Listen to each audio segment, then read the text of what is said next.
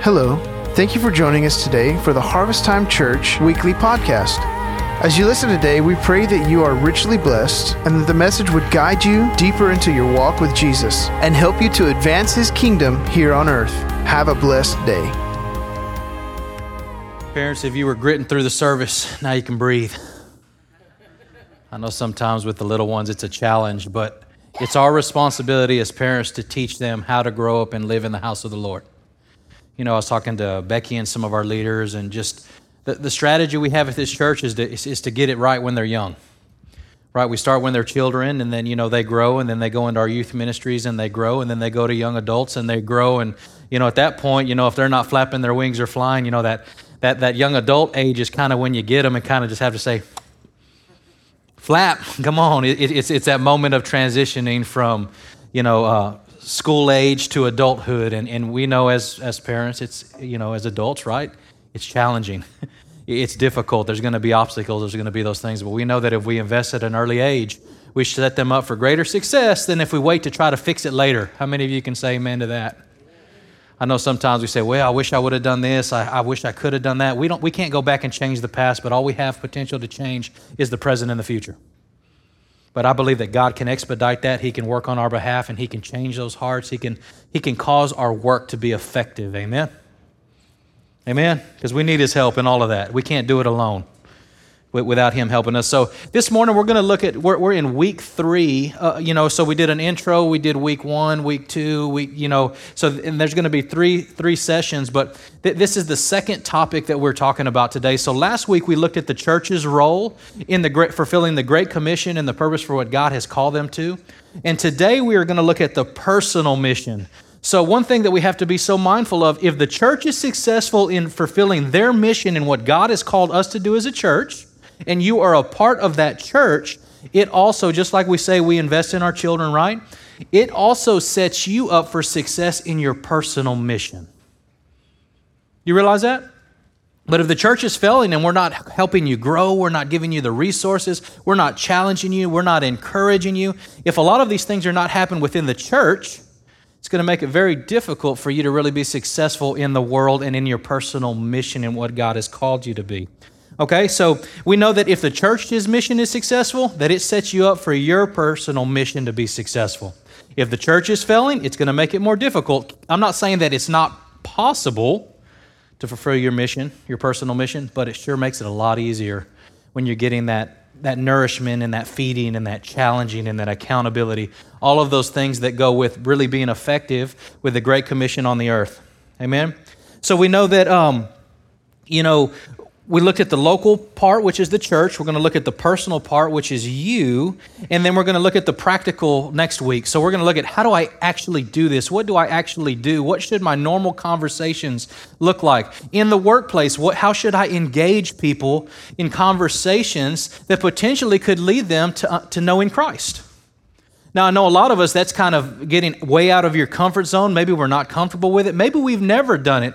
You know, I know that at some point in your life, hopefully, as a follower of Christ, there's been a few moments where you have felt inspired by the Holy Spirit to say something. Somebody's discouraged, somebody's hurting, and you want to say something and you want to, you want to share about the testimony of the goodness of God in your life and maybe the, the, what God wants to do in their life. And sometimes we, what do we do? We shrink back. Sometimes we don't really share in the capacity that God wants us to. But I believe those missed moments are opportunities to do better and to grow in the future. Right? You know, failing, messing up, not really always hitting that bar, that's just part of the growth process, guys. We will miss it, but I hope that we are striving to achieve what God has called us to do more often than just sitting passively. Okay? So that's what it's all talking about today about what is your role, what is your responsibility in the big picture. So, you know, Harvest Time is called to be the church. It's established on God. You know, our, our goal is to grow disciples and produce maturity among our believers. And we focus our services towards the believer with the lost in mind. So maybe you're here for the first time this morning. We want to make it just as appealing to you as a, as a member of this church. We want to make it to where you leave this place encouraged, you leave this place strengthened. You say, Man, I don't know what it was about those people, but it was just fun. It was exciting. Man, we felt something inside of us, and we're believing that's Jesus in and through us. you know, in worship, we hit those moments of it's like, man, this is so good. And, and we encounter the presence of God. That's what we want in the life of our church. Okay? So this morning, you have to know that you, as a follower of Christ, are called to be a disciple. Now, I know that word disciple, sometimes that's like old modern language. We don't really use it a lot, but it's just as much relevant today as it was in Bible times. We have to focus on discipleship. We have to focus on growing in Christ. So let me give you a definition of a disciple. Okay, so the definition of a disciple is a person who continues in God's word until they experience freedom. Okay, so you say, well, you know, am I a baby disciple? Am I just starting out? So when we look at that definition, it is a continuation in God's word until you experience freedom. Now, some of us, maybe we've experienced a little bit of freedom. Maybe some of us have experienced a great deal of freedom. But how many of you know that every single one of us need to continually experience freedom? Moment by moment, day by day, month by month, week by week, we need to experience the freedom of the Lord in our lives. So that makes us a disciple for a lifetime. It was never about I follow Christ. I, you know, I, you know, maybe some of you came up in a traditional way. They call, you came up to the altar and you said, "I'm going to give my life to Jesus," and you gave your life to the Lord, and then it just stopped, and you, nothing, nothing was required of you. You knew you would go to heaven, you wouldn't go to hell, and you know, we call that, you know, fire insurance, right? We receive salvation, we receive the free gift of Jesus just because we don't want to go to hell, not because we really want to pursue a relationship with God but we don't want to receive the consequences of sin. Therefore, we know that if we place our lives in Jesus, well, then we avoid sin. But there's so much more to that. It's not just about being saved, but is that process of following. So we have to understand that a disciple is always going to follow after Jesus. John 8, 31 through 32 in the New American Standard, it says, If you continue in my word, then you are truly disciples of mine and you will know the truth, and the truth will make you free. So if we look at, you know, the, the Great Commission initially in Matthew, we talked about it. It says, all, all authority in heaven and earth have been given to me. And he says, therefore, go and make disciples. He talks about baptizing them in the name of the Father, Son, and the Holy Spirit. And he says, and teach them all things. Teach them everything that I have com- commanded you. So if we take that commission that was a global general commission right?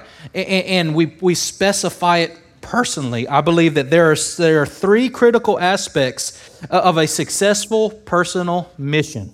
Okay? So, in order to align our lives with Jesus' commission in Matthew 28, our lives have to include three things. First and foremost, living. Secondly, growing. And then third, doing. Okay, so those are the three things we're going to look at. We're going to look at living, we're going to look at growing, and we're going to look at doing. So, to be a disciple of Christ, there has to be a willingness to follow. Every single disciple that was called by Jesus, he said, What? Come and follow me. You know, it wasn't, it wasn't a passive thing, it, it was something that was going to be very costly, it was going to require something of them.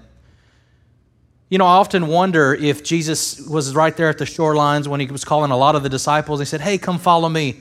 And if they would have said, Well, I'm just not ready, because we hear that all the time, right? You know, I'm not ready to receive salvation yet. I just don't understand it all yet. I'm not really sure if I'm ready. Man, you don't know, Pastor Noah, you don't know how much sin I have in my life. Whatever it is, the condition was not convenient. Well, let's look what was happening. Eh, let's suppose you're at work, doing whatever you're doing your livelihood, your profession. And Jesus walks by and says, Hey, come follow me. And at that moment, you, you might not have time to talk to your boss. You might not have time to put in a two week notice. But at that moment, you have a chance to follow Jesus Christ. Well, my first thing is going to say, Oh, what about my family? What about my bills? What about all of these things I have to provide for? But he says the moment that he called, they dropped their nets. They left everything, and yet they left it in what? They followed. Everything. Like, you know, I just I think about that, you know, there has to be some trust, some confidence. And the disciples at that time, they knew who Jesus was. They had heard of Jesus. So this wasn't like the first time they're like, who is this Jesus guy? They had heard of the miracles. They had heard of, of what he was doing around the area. And then there was an opportunity that presented themselves to not just accept, but to follow. So, mark of a disciple, it's going to be lives that are continually in a willingness to follow. Now, I know sometimes we're reluctant, right? I, ca- I call it, you know, we drag our feet. It's like, Lord, I'm following, but uh, you know, we're going too fast or, you know, working through this transition. I think sometimes there's things we don't want to leave behind that prevent us from being all that God has called us to be. Now, I thank God that those aren't always jobs, right? You know, that would be like, leave my job, Lord? What are you saying? What are you asking me to? But maybe there's relationships that God is breaking out of your life. Maybe there's habits or things that you spend too much time focusing on that God says, no, drop that, leave that, and follow me. But Lord, I, I've, I've grown so comfortable with that.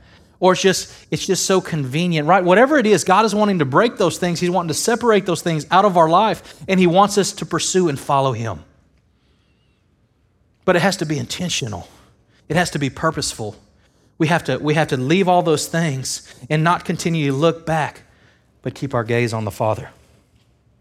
So every disciple is called by God to follow, okay? So your personal mission involves living out your walk with Christ. So living, living uh, always requires giving something of great sacrifice. So let me explain. So when I say the word giving, like if I say, hey, this morning we're going to give, what's the first thing that comes to your mind? Money. We're not one of those churches, guys. We believe God provides for everything we have need of. But if I say giving, the first thing is, oh, you know, now some of you might, I'm going to head for the door, right? It's one of those churches. But what I am talking about here is so much more than just financial. When God's when Jesus says, "Come, follow me," a giving of our life, right? You know, so one thing, you know, and there is a reward, a practical reward for those who give according to God's biblical standards in his word. So I'm not saying that you will not be blessed when you are obedient to God's word. But what I'm talking about this morning is something that is priceless, something you cannot buy, but it's something that has to be willfully given. And that's our lives. You know, it's easier sometimes to write a check than to give God part of our time or our lives. Our lives actually cost us something. You realize that? Sometimes it's easier, you know, because we only have what, you know, 24 hours in a day, and sometimes our schedules, overtime work, extracurriculars, and you know, I know we're getting out of this virus phase, so some sports are ramping back up, and you know, all of these things that we're trying to do, where we it seems like our time is so limited. But I believe if we evaluate where we spend our time, that's where we spend our value, and that shows what's really important in our lives. Okay? But it's something that, that can't be bought, it has to be given. Let's look at Matthew 16, 24 through 27 in, in the new uh, NIV. This is what he said starting in verse 24. It says, Then Jesus said to his disciples, Whoever wants to be my disciples must deny themselves and take up their cross and follow me. For whoever wants to save their life will lose it, but whoever loses their life for me will find it. Verse 26, it says, What good will it be for someone to gain the whole world, yet forfeit his soul? Or what can anyone give in exchange for his soul? For the Son of Man is going to come in his Father's glory with his angels, and then he will reward each person according to what they have done. So Jesus is very, very clear in this scripture that whoever wants to save his life will what? Lose it. Now, we have created a, a comfortable Christian culture in America where as long as it's convenient for me, God, I will follow and do what you say. But the moment that it gets difficult or we re, are we required to sacrifice something in our life, we feel like now as a Christian we have a right to revoke what we freely received from Christ. But really, to gain our life, we have to lose it. It also states that we'll be rewarded for what we've done with our time here on the earth. There's so, so there is some accountability for, our, for believers. You know, and it's not going to just say, well, I, I, got saved, and, you know, I, I, you know, I, remember at youth camp or I was at kids camp or at that church one time, I, I got saved, and Lord, you know, He's going to say, okay, that was great. But what did you do with that time that you knew me? What, what did the following look like? What did the living out the lifestyle of following Christ look like in your life? Now, I believe that the power of God that is at work in us will cause a change in our life, that will cause us to be successful in everything we do in ministry. You say, Pastor Noe, I'm not in ministry. You absolutely are if you're a Christian. Everywhere you go, everything you say, every line you stand in, every frustrated comment you make as a Christian that's been sealed with the mark of Christ. You are in ministry. We have just not seen ministry for what God has called it to be. We say, well, Pastor Noah, you're in ministry, you're a pastor, or hey, worship team, you're in ministry because you're on a platform ministry. Did you know that we have a sphere of influence as leaders within this church in the, in the realm of the church? And we will work in that authority and try to influence as much as we can. But when you go to work, when you leave these doors and you go out, you are now ministers and in ministry of wherever God has placed you. You have the opportunity to speak to people that may, I might not even have the opportunity to speak to. And those are awesome privileges, awesome opportunities. But we have to pay attention. We have to be intentional. But I think God will give us divine appointments. He'll give us moments in our life where we know we need to say something. And how many of us sometimes are guilty of saying, Oh, I didn't want to say anything. I was scared about what they were, were going to say, or, you know. So, what we do here with this time on earth matters. So understand this, this has to do with your personal mission. You know, it's not going to matter, say, well, Pastor Noe did this, or the worship team did this, or I was a part of a church that did this. What did you do? When I talk about that personal mission, what did you do for the sake of the kingdom of God? What did you do to fulfill your purpose and plan in what God has specifically called you to? Because I'm going to be judged for, you know, did I pastor well? Did, did I, did I leave a, did live a lifestyle that also represented what I preached? That's scary stuff as a pastor because there's things that I preach sometimes that challenge me as a pastor. Pastors are not holier and better than anybody else. But the same word that maybe convicts you convicts me. And I need that word working in my life just as much as you need it working in your life, right? If I only preached the things that I have had arrived at, I might not get much further than the salvation message. Think about that, you know, because we are in that process. But just what, what I do, God's going to judge me for what He's called me to. But God is going to judge each and every one of you of what He's positioned you and what He's conditioned you and what He's built you for. But we have to know that we have a commission, we have a plan that we're going to be, you know, judged for what we did. Now, when I when I hear let me let me just pause right here real quick. When I say judged, it's not going to be doom and gloom. You got to understand that. So so so the judgment is based on reward as a follower of Christ. It's not condemnation to hell, okay? It, it is based on as a follower of Christ, you know, what rewards will you receive in heaven? Now, I believe there's some that maybe we look around and we might not see them as significantly much, but great will be their reward in heaven for what they've done that was not seen because they accomplished and fulfilled all of the things that God had for them. So the personal mission is just that it's personal. Don't say, oh, well, my husband over here, my wife over here, or my, oh, my kid. You know, like, hey, worry about yourself. I think that'll fix a lot of our problems sometimes, right? Just deal with yourself. Well, they won't. I don't care about them. Let them deal with themselves. You guys ever seen that in marriage? The husband wants to change the wife, or the wife wants to change the husband. Well, she just needs to. Well, he just needs to. Oh, man. And then we go to marriage counseling because they're so concerned about changing the other person. Had the opportunity to do some marriage counseling. I said, listen, it's all about you. What you do, what you offer, loving unconditionally. Deal with your own heart, and your marriage is going to be successful. Most of the issues that I ever see in divorce or in relationship, it comes out of selfish motives. Well, I want, or they should have, or they didn't. And I was like, what about you? Why ain't talking about me? They need to. All right. I hear you. So we, we got to be personally held accountable to what God has called us to. Now, I'm using that illustration of marriage, but I'm talking about like in our lives, we got to make sure that we are evaluating ourselves and what God has called us to do. So when God created everything, you know, He created everything with a purpose and a plan. God does not make mistakes. God is perfect. He's a right on time God. He, he never messes up. Now, I think some of us today, we may say, Well, Lord, if you would have given me more gifts, or if you would have built me like so and so, or if you wouldn't have, if I'd have been born in a different family, whatever excuse you want to make, God does not mess those things up. He specifically places you in that perfect position of what He has called you to. Now, the cool thing is sometimes some of us are dealt what I call a, worse hand than others, but in those moments, I see God's grace released more in those lives of those individuals to where He causes more potential and He causes more, maybe to overcome more than you would have ever imagined. But we have to know that, you know, you know when God created us, He didn't need us, but He wanted us. Think about that. It says, while we were in our mother's womb, He knew us, He built us, He had a plan for us. It says, even in the secret place, He already knew us and He desired us.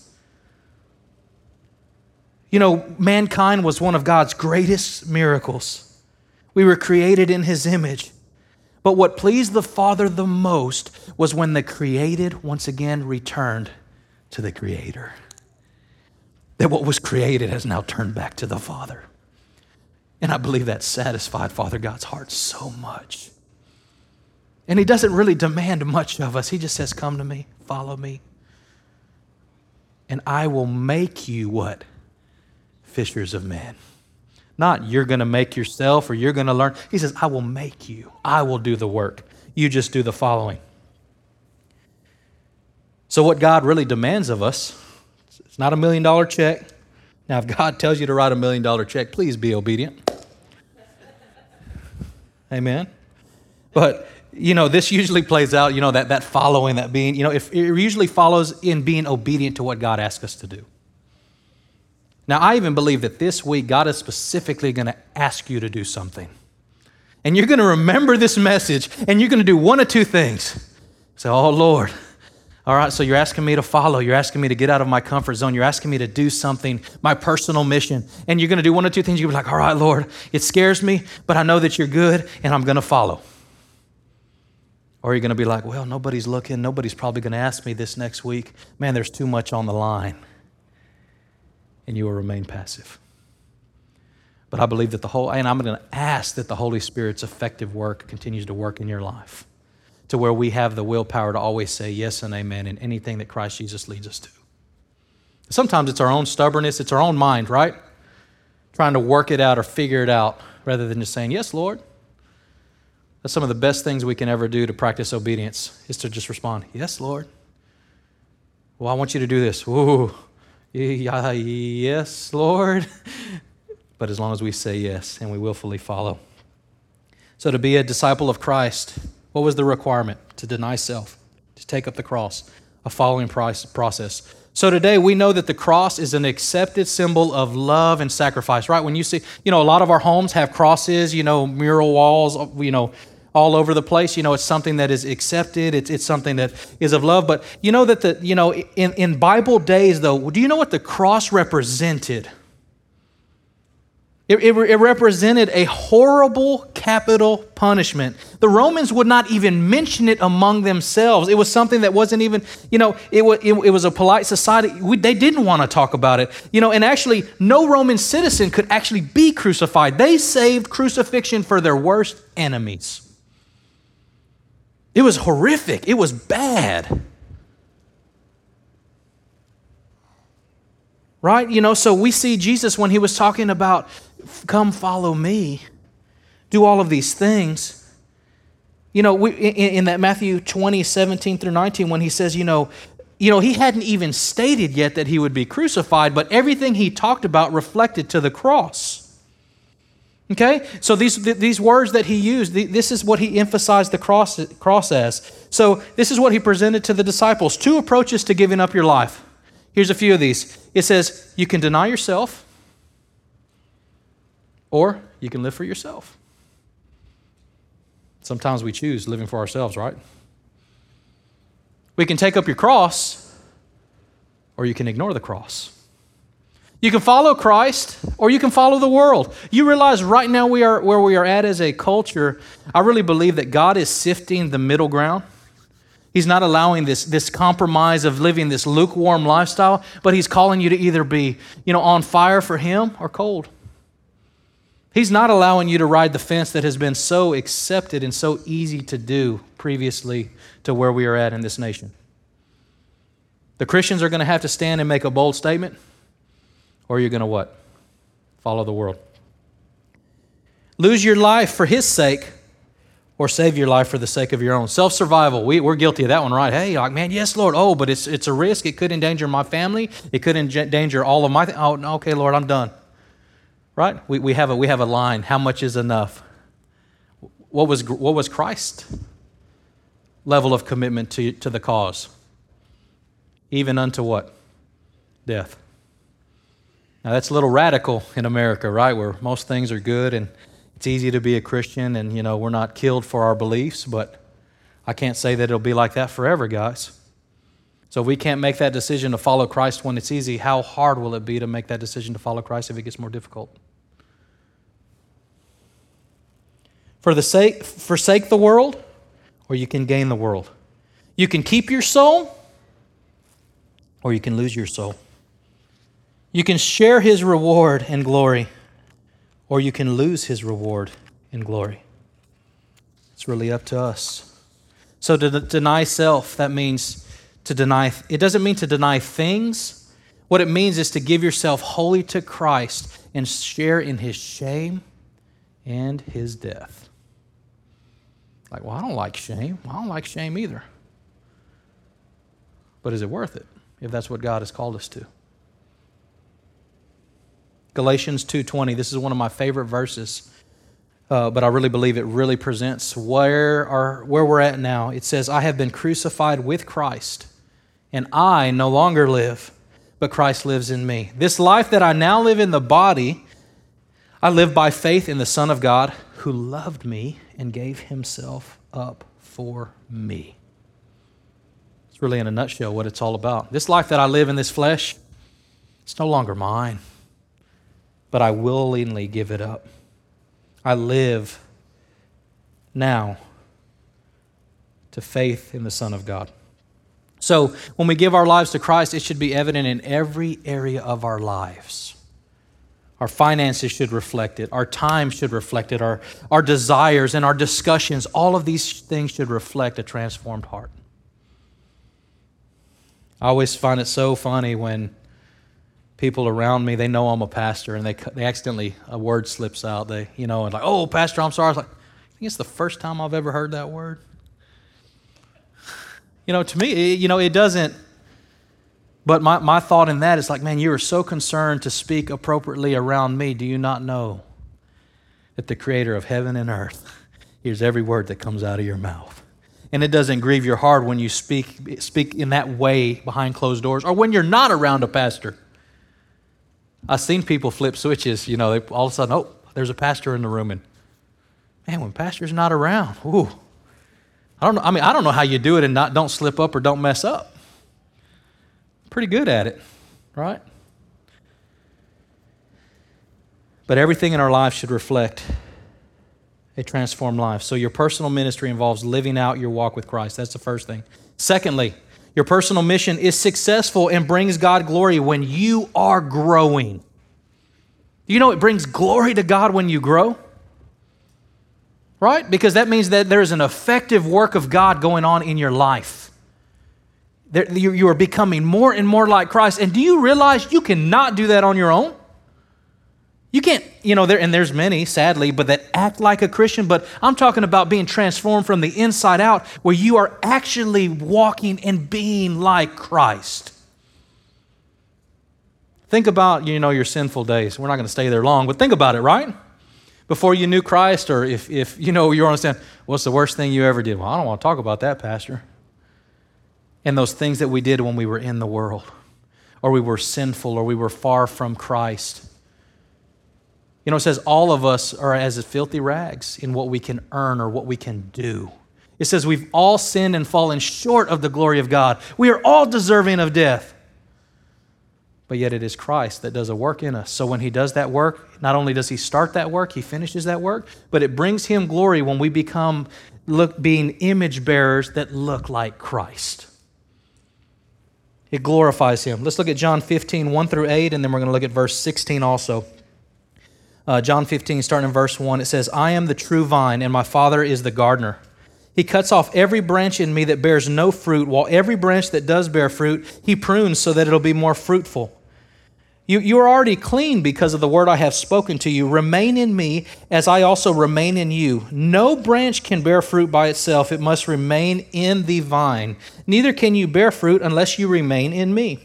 Verse 5, it says, I am the vine and you are the branches. If you remain in me and I in you, you will bear much fruit.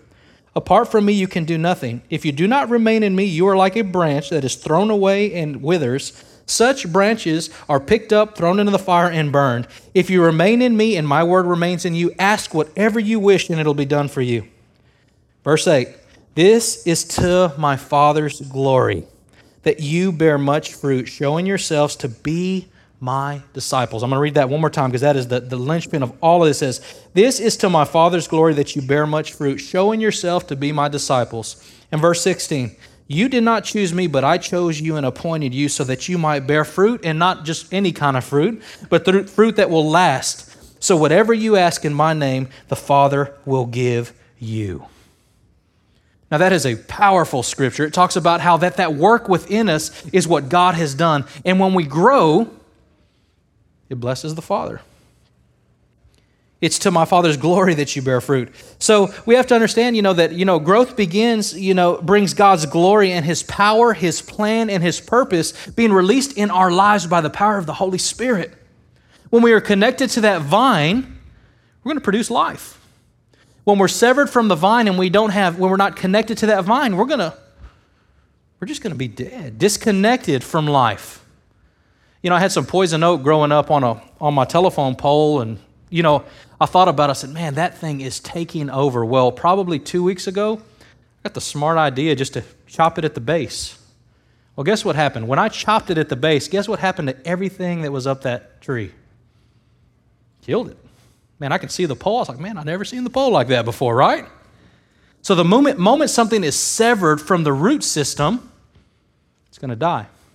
If it stays connected to the vine and it's connected to its life source, it is going to bear much fruit. It's going to be alive. Okay? So by grow, so we grow by remaining in Christ and staying connected to the community of the church. Okay? I, you know, you have to realize that I cannot be all that God has called me to be apart from you. But you can't be all that God has called you to be without me. He's connected this church system in a way that causes us to be effective and to grow and be all that God has called us to be. But He's also secured us in the vine, who is Christ, that will cause our effectiveness and, and cause us to grow and to be and to do all that God has called us to be. So, Christ, you know, it, the church was established in, in a way that we would need each other. There's no such thing as the Lone Ranger Christian. If you live that way, you're not going to last very long. The likelihood of the enemy picking you off is very great. One thing about the enemy, he tries to isolate and single out and remove you from the flock because if he can pull you to the side, he know that he can destroy you. But if you stay connected to the flock, who is also governed by what? A shepherd who is a defender of the flock.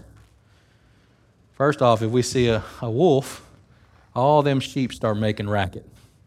So, but when we're by ourselves, sometimes we're naively just walking around, just jumping on the grass, thinking, hey, it's all okay.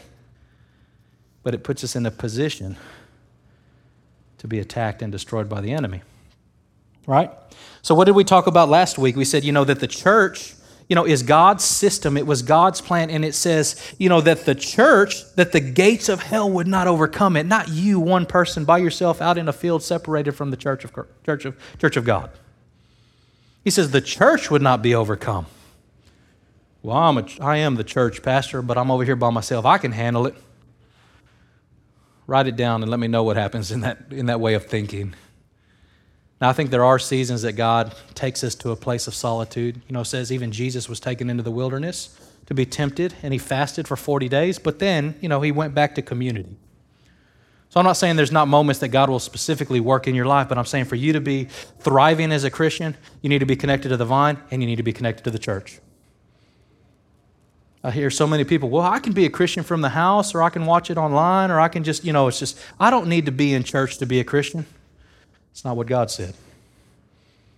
He says, I will build my house, and the gates of hell will not overcome it. He was talking about the church. He wasn't talking about your living room. He's talking about the church, right? The corporate gathering, every, all of us coming together.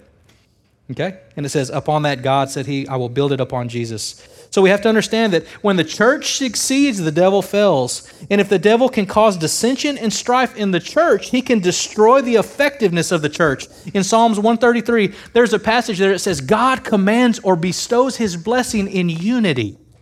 So if we can stay connected, if we can stay as one, if we can remove as much offense and, and, and strife among us and, and pursue unity, we will see mighty things. We will see a bestowed blessing in this house.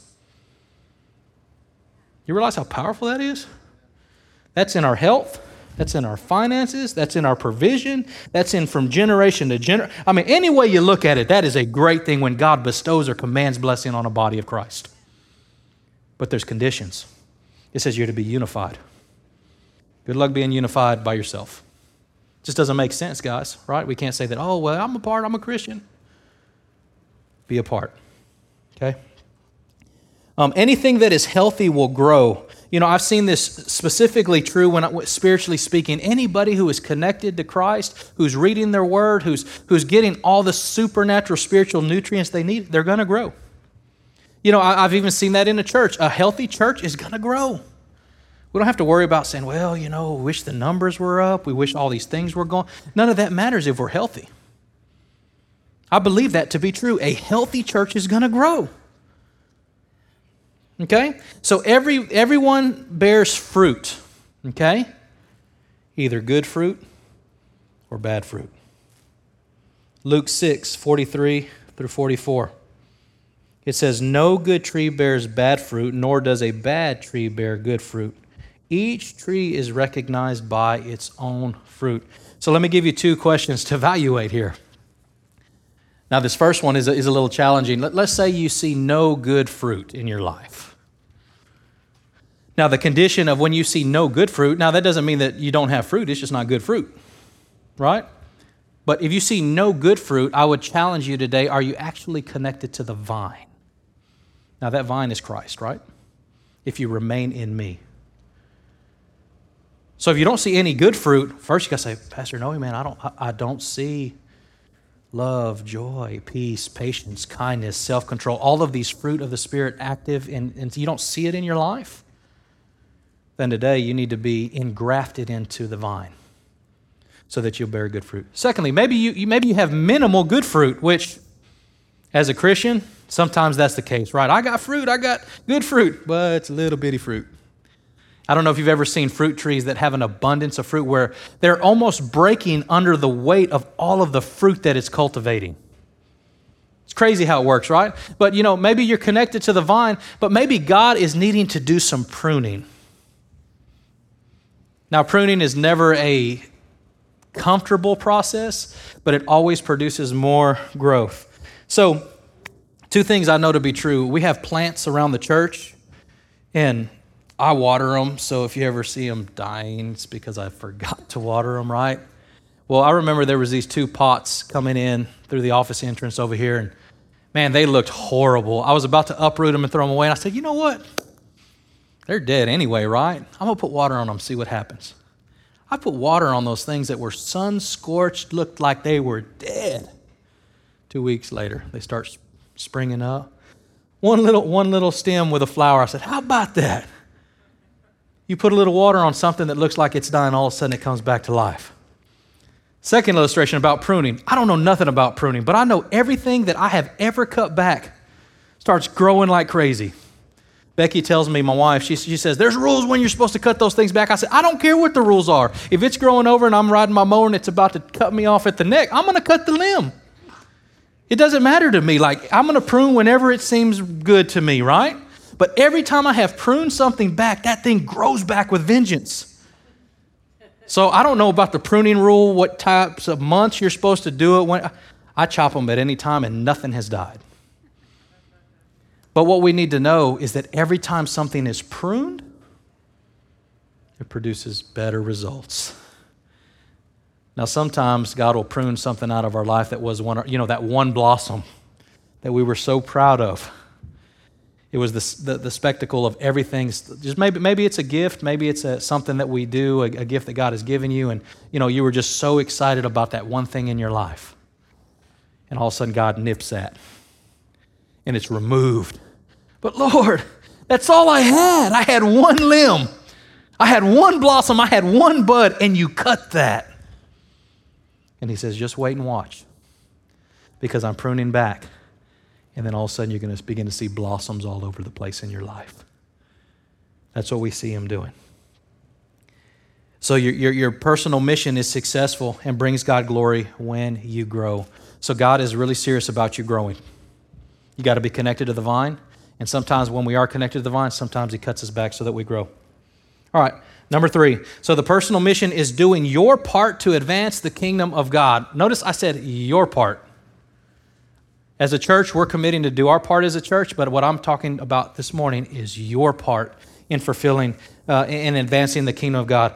Matthew 5, 13 through 16 in the NIV, it says, You are the salt of the earth, but if, a, but if salt loses its saltiness, how can it be made salty again? It's no longer good for anything except it can be thrown out and trampled underfoot.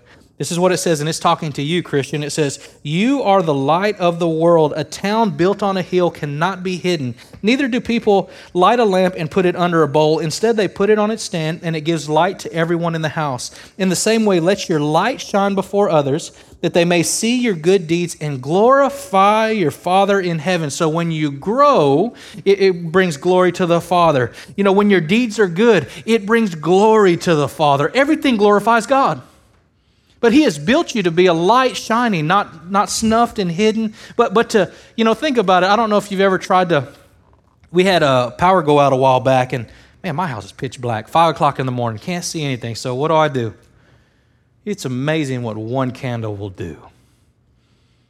But it lights stuff up. I can see. But that is how God has created you as a Christian to be a light amongst dark places. There is a world running around that can't see anything, that can't make sense of anything. But God has positioned you as a Christian with wisdom and knowledge and an understanding of His Word to light up those dark places, to give them the hope and the trust and the truth of what God's Word says.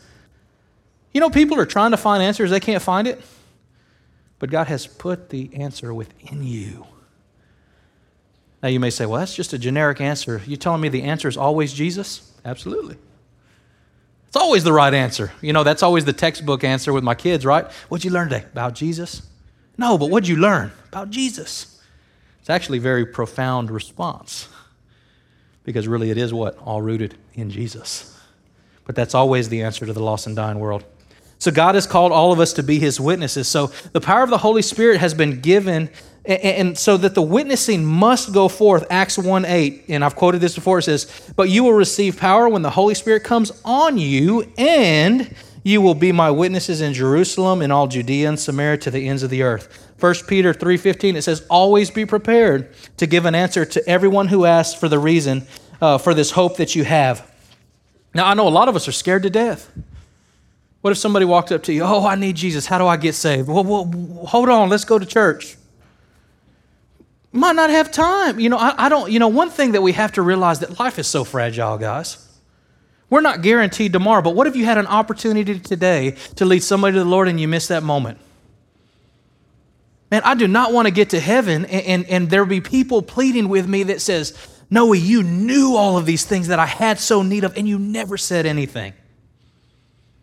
I'd rather be the guy that says, Man, you never shut up about it.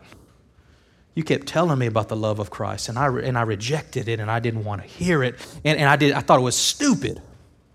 I'd rather be that guy than to have those people all around me and have this light that will, that will expose the darkness, that will cause people to see who Christ is, and be able to share that with people and lives be forever changed rather than putting a bowl over light rather than allowing it to just shine on the lights of men. So, everyone, as a father of, follower of Christ, needs to be able to give a reason for the hope that they have. Do you realize that? You know, I ask my kids, or, or before we baptize anybody, before, you know, when a kid receives salvation, I, I, feel like I'm kind of mean, but I want the right answers. You know, hey, you know, why, why should you be baptized? Well, my brother did it. No, okay, well, we're going to wait a little longer. Well, Jesus. Okay, well, what did Jesus do? Well, I don't know. Mommy just said Jesus, right? That's the, what did he do? You know, that we, we understand this hope to which he's given us, right? We want to know what Christ has done for our lives. So everyone has to, who is a follower of Christ has to give a reason.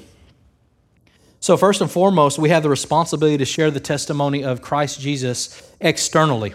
I, hopefully, you see that today. That there's some you, you got to speak to people. You got to share the love of Christ. You got to be the hands and feet of Christ everywhere you go.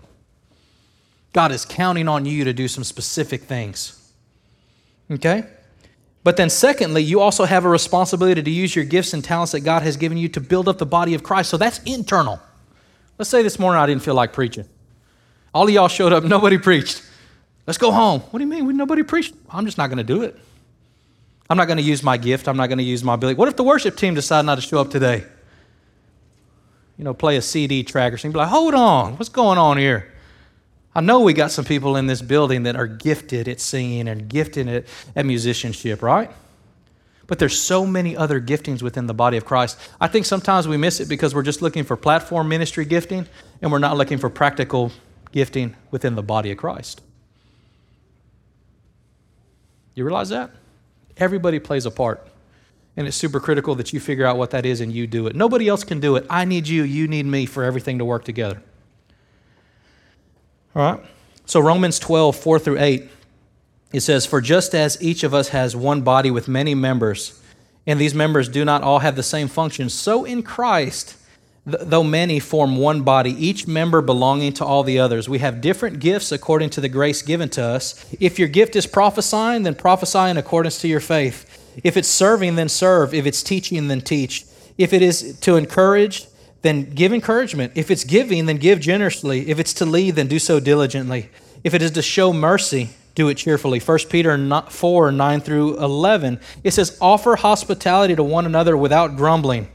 Each of you has uh, each of you should use whatever gift he has received to serve others as faithful stewards of God's grace in its various forms. If anyone speaks, they should do so as one who speaks the very words of God. If anyone serves, then they should do so with the strength God provides, so that in all things God may be praised through Jesus Christ. So, whatever it is that God has gifted you with, please use it. Do what God has built you to do. You know, some of you this morning, you say, Well, I don't know, Pastor Noe, what that is or what, what God has gifted me with. Or So, first and foremost, if you're a follower of Christ, you have the greatest gift that has ever been given to you personally. And I feel like it does God an injustice when we don't give that gift of salvation to others. And I think sometimes us just not saying something, you know, that's kind of stingy. It's like my kids when they have candy, a whole like, I'm, and I buy big bags of candy. We don't buy the little ones because to me it's like, man, you can get this whole giant bag for five bucks, or I can spend three dollars for a little jitney bag, is what I call it. It's like, man, no, like, but when you have that big bag available, can I have one? No, I'm not sharing. Now I can see maybe you've got the little bag, right? You got that whole bag of where there's so much to give the world. But I think sometimes we're stingy. And we don't want to share and we don't want to give the greatest gift that Christ has ever given us. Maybe it's fear of man. Maybe it's we don't know what to say. But as a, in this church, I want us to grow to the place of where we can confidently all profess what Christ has done in our life. You don't need a pastor there to do it for you. Okay? So your personal mission is doing your part in advancing the kingdom of God. You guys stand up with me and we're to I'm going to tell you these three one more time and we're going to get out of here. For this church to be as successful as God wants it to be, everybody has to do their part. You realize that? Everybody has to do their part. There's no spectators in the kingdom of God, just participators. And I think you say, No, I don't know what to do. What are you good at? What, is, has, what has God gifted yet? Well, I just like people and I mean, I feel like my smile is contagious. Well, hey, you know, we're, going to get you plugged in with our greeter team or whatever, because we need smiling faces and people that are just, you know, can connect. You know, there's, I mean, anything. You know, I know we don't like to talk about finances, but what if God has financially blessed you to impact the kingdom of God? Because I always told God, God, you make me a millionaire, I'll give almost all of it away. Now I'm waiting, Lord. I ain't seen it yet.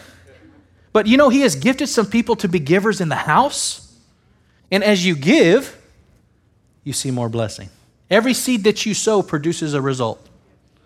But if I hold on to that seed and I don't want to plant it and I don't want it to bear fruit, guess what? I'm going to be robbed of the multiplication factor that happens when I plant and I sow what God has given me. Because all the seeds that we have to sow in our life have actually been given by the Father. But sometimes we want to hold on to those things rather than give those things. So, for your personal mission to be successful, it involves living out your walk with Christ. Secondly, you know, it, you know, it's successful and brings God glory when you grow. And then thirdly, doing your part to advance the kingdom of God. Now, I think some of you, maybe this morning, know specifically what that's supposed to look like. But I'm also believing for clarity in your life today. That, that you say, Pastor Noe, if God showed me what to do, I would do it. Okay? So, so this morning, I'm just going to pray over you. And maybe that's you this morning. You say, you know what, man, I would do exactly what God would ask me to do. I just don't know what to do. If that's you this morning, just lift your hand up real quick and put it down. That you want clarity in your life. You want to know, okay, I see your hands. God sees your hands. And, and I'm just gonna I'm just gonna pray that you know we're not gonna ask you to come up to the altar, but those that raise your hand, I'm believing that God is gonna reveal to you what to do. This week, I believe there's gonna be an opportunity. You're like, oh Lord, I was just playing, right? But He's gonna show you specifically of what He's calling you to do, and He needs you to open your mouth. He needs you to be the hands, to be the feet. Maybe He's gonna ask you to just love on somebody this week. You know, there's a lot of broken, hurting people in the world. And sometimes just say, man, I love you. I'm standing with you in a big hug. Maybe you need to put on a mask. I don't know if before you hug them. Whatever the conditions are, right? This new crazy world. But whatever it is that God leads you to, that your personal mission is to do it. Amen. Father, I thank you for each one here under the sound of my voice. And Lord, this morning I bless them. Father, I thank you that you have called them with a purpose and a plan. And Father, I pray for destinies today to, to just be revealed. Father, for purposes today to be revealed in the lives of your people. God, I pray that as you lead us, Father, we would just say, Yes, Lord. Whatever you ask us, whatever you show us to do, that we would just be obedient.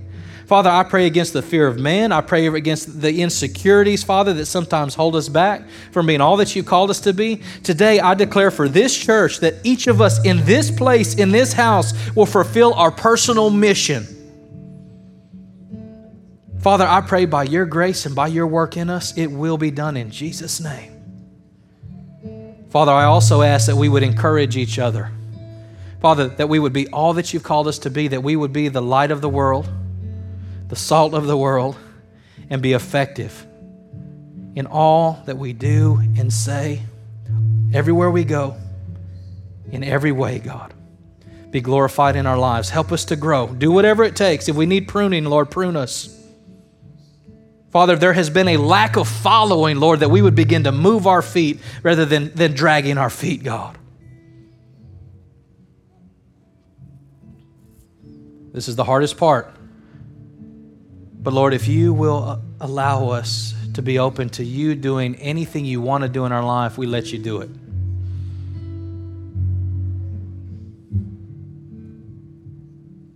Today, if you can say, Lord, anything you ask me to do, I'll do it.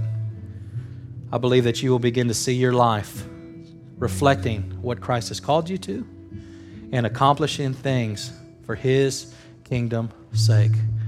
So, Father, we love you. We give you the praise, the honor, and glory. Father, as we go from this place, I thank you that your Spirit goes with us. In Jesus' name we pray. Amen.